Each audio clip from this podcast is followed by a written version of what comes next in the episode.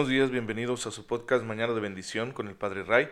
Espero que se encuentren muy bien, todos gozando de las bendiciones que el Señor nos da para acompañar nuestra vida, para adornarla, para hacerla mejor, para capacitarnos y que realmente podamos ser santos, que no tengamos pretexto ante el misterio de la santidad a la que nos está llamando.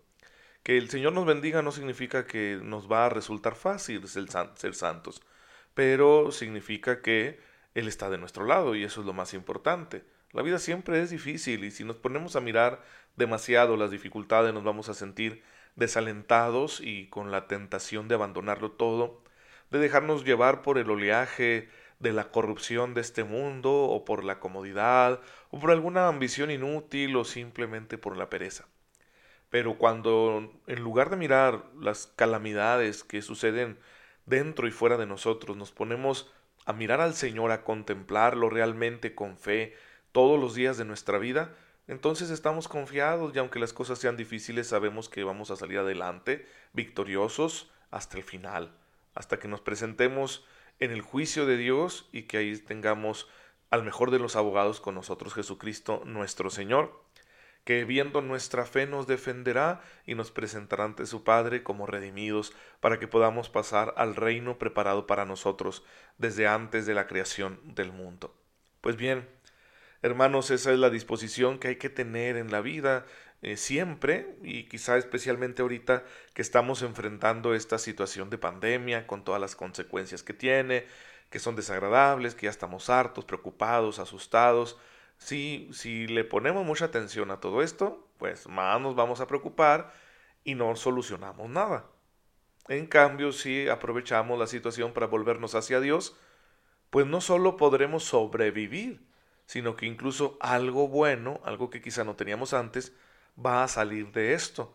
Mayor perfección de nuestra vida cristiana, alguna virtud que se haya afianzado, alguna obra buena que hayamos podido realizar, eh, el arrepentimiento, la conversión, la rectificación de algún comportamiento que teníamos y que no le agradaba al Señor, en fin, todo eso es posible si aprovechamos la gracia de Dios. Como lo hacen los santos de todos los tiempos, el día de hoy celebramos a un santo, que ahorita estaba revisando el santoral y me llamó la atención uno por su nombre extraño, San Mayolo.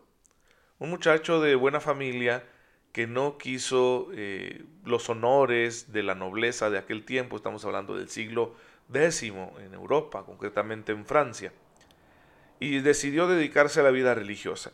Y era tan bueno, tan listo como religioso, que lo querían hacer obispo, y él, y él no quería, porque sabía que en aquel tiempo ser obispo también era recibir muchos honores, y él precisamente le estaba huyendo a eso, así que se fue a un monasterio, pensando que ahí iba a estar pues en paz, tranquilo, sin que nadie lo molestara, y efectivamente ya no lo tentaron con honores, pero le dieron mucho trabajo. Le encargaron muchas cosas en el monasterio de Cluny, que fue un centro de renovación espiritual en la Edad Media, y llegó a ser abad de ese, de ese monasterio y a a través de, su ministerio ahí como líder en el monasterio, bueno, inspiró la reforma que se llama cluniacense, es decir, que la buena disciplina y espiritualidad que tenían en el monasterio de Cluny se fue extendiendo hacia otros monasterios eh, dentro y fuera de Francia, y eso ayudó mucho porque los monasterios se convirtieron no solo en lugares de religión, de santidad,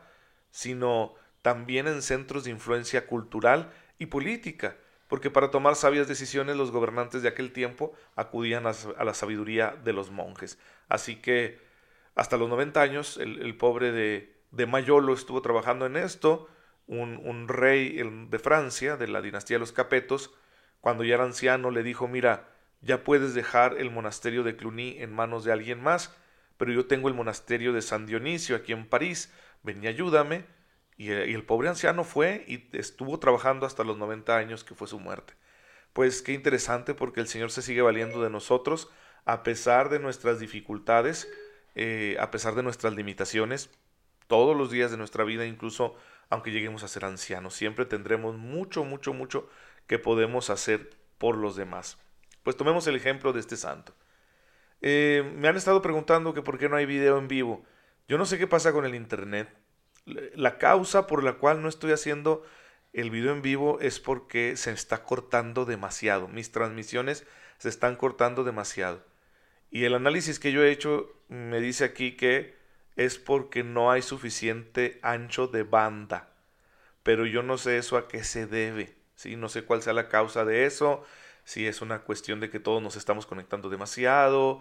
Eh, yo no sé qué tan independiente es el Internet que tenemos aquí en el seminario de los servicios eh, normales que, o más populares que se utilizan para tener Internet en nuestras casas. O si es cosa del diablo, no lo sé.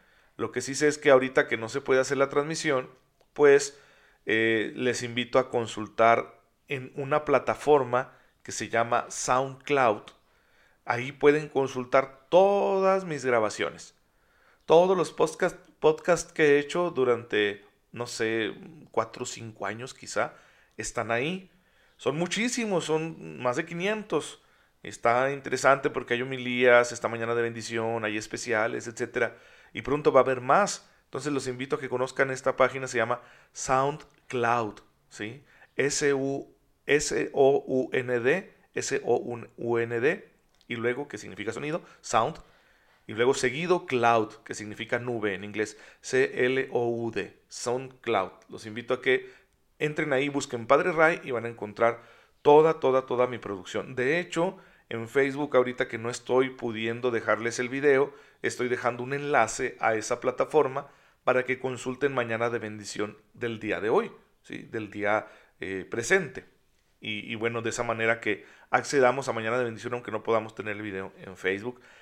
Aunque la gran mayoría de los que me escuchan pues reciben el audio mediante WhatsApp y Telegram. Pero ahí está también a su disposición en SoundCloud. Y les invito a que lo hagan, me ayudarían muchísimo porque de esa manera pues podemos tener un, mayor tráfico de personas allí en la plataforma, en, mi cuenta de, SoundCloud, y esto me permite a mí acceder a mejores servicios de parte de la plataforma. ¿sí? Entre, entre más popular, popular eres en la plataforma, pues te dan más opciones, ¿verdad? Para, para realizar con mejor calidad tu, trabajo, tu servicio. Así que se lo agradecería mucho. Bien, ya nos gastamos muchísimo del tiempo, pero no importa. Eh, estamos hablando de la dimensión moral de la fe cristiana Estamos hablando del apartado tercero del Catecismo de la Iglesia Católica. Vamos en el número 1786.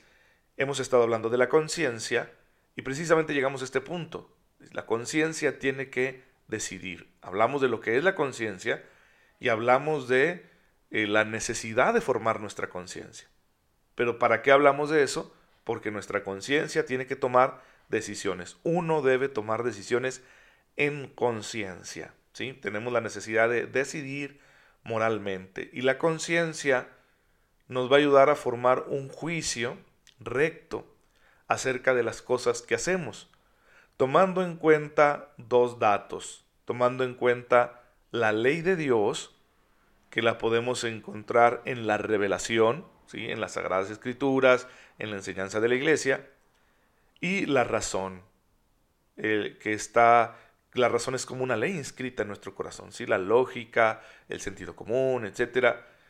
Conjugando estos dos elementos, la conciencia nos permitirá tener un juicio recto acerca de nuestras propias acciones.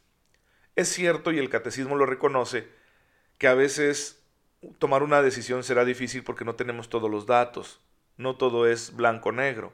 A veces nos encontramos con situaciones grises en las que sabemos, no sabemos cómo actuar ¿sí? No, no, no, sé, no estoy tan seguro de si lo que estoy planteándome hacer para resolver, resolver algún dilema moral sea bueno o sea malo.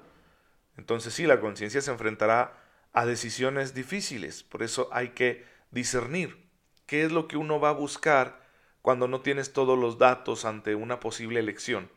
La rectitud de intención. Eso siempre hay que tenerlo muy claro, ¿sí?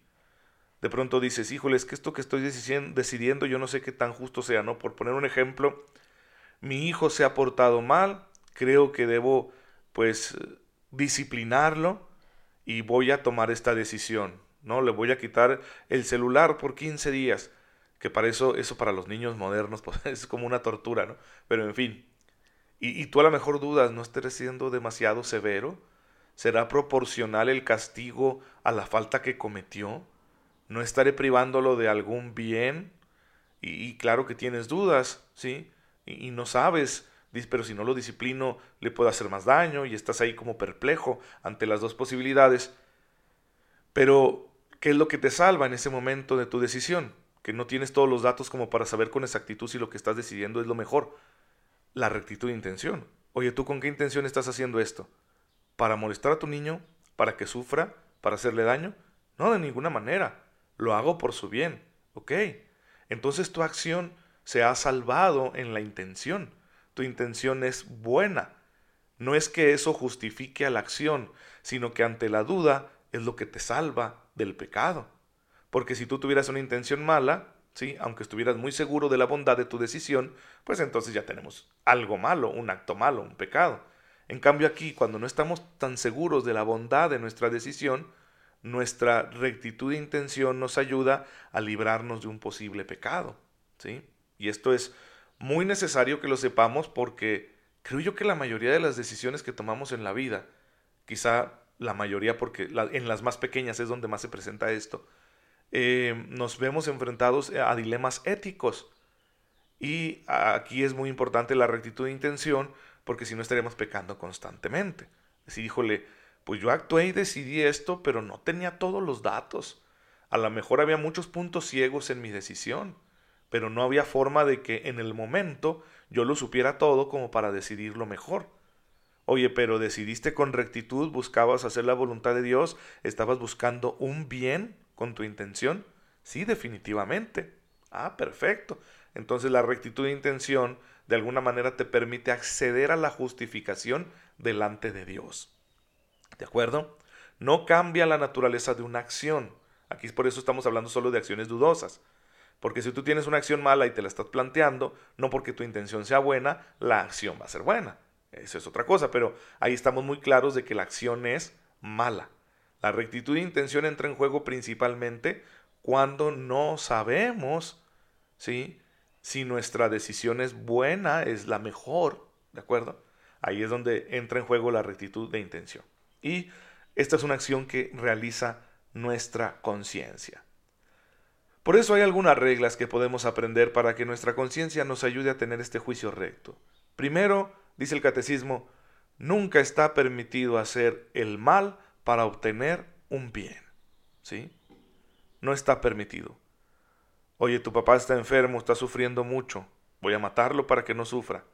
¿Sí? No sufrir es bueno, pero matar es malo. No está permitido hacer un mal para conseguir un bien.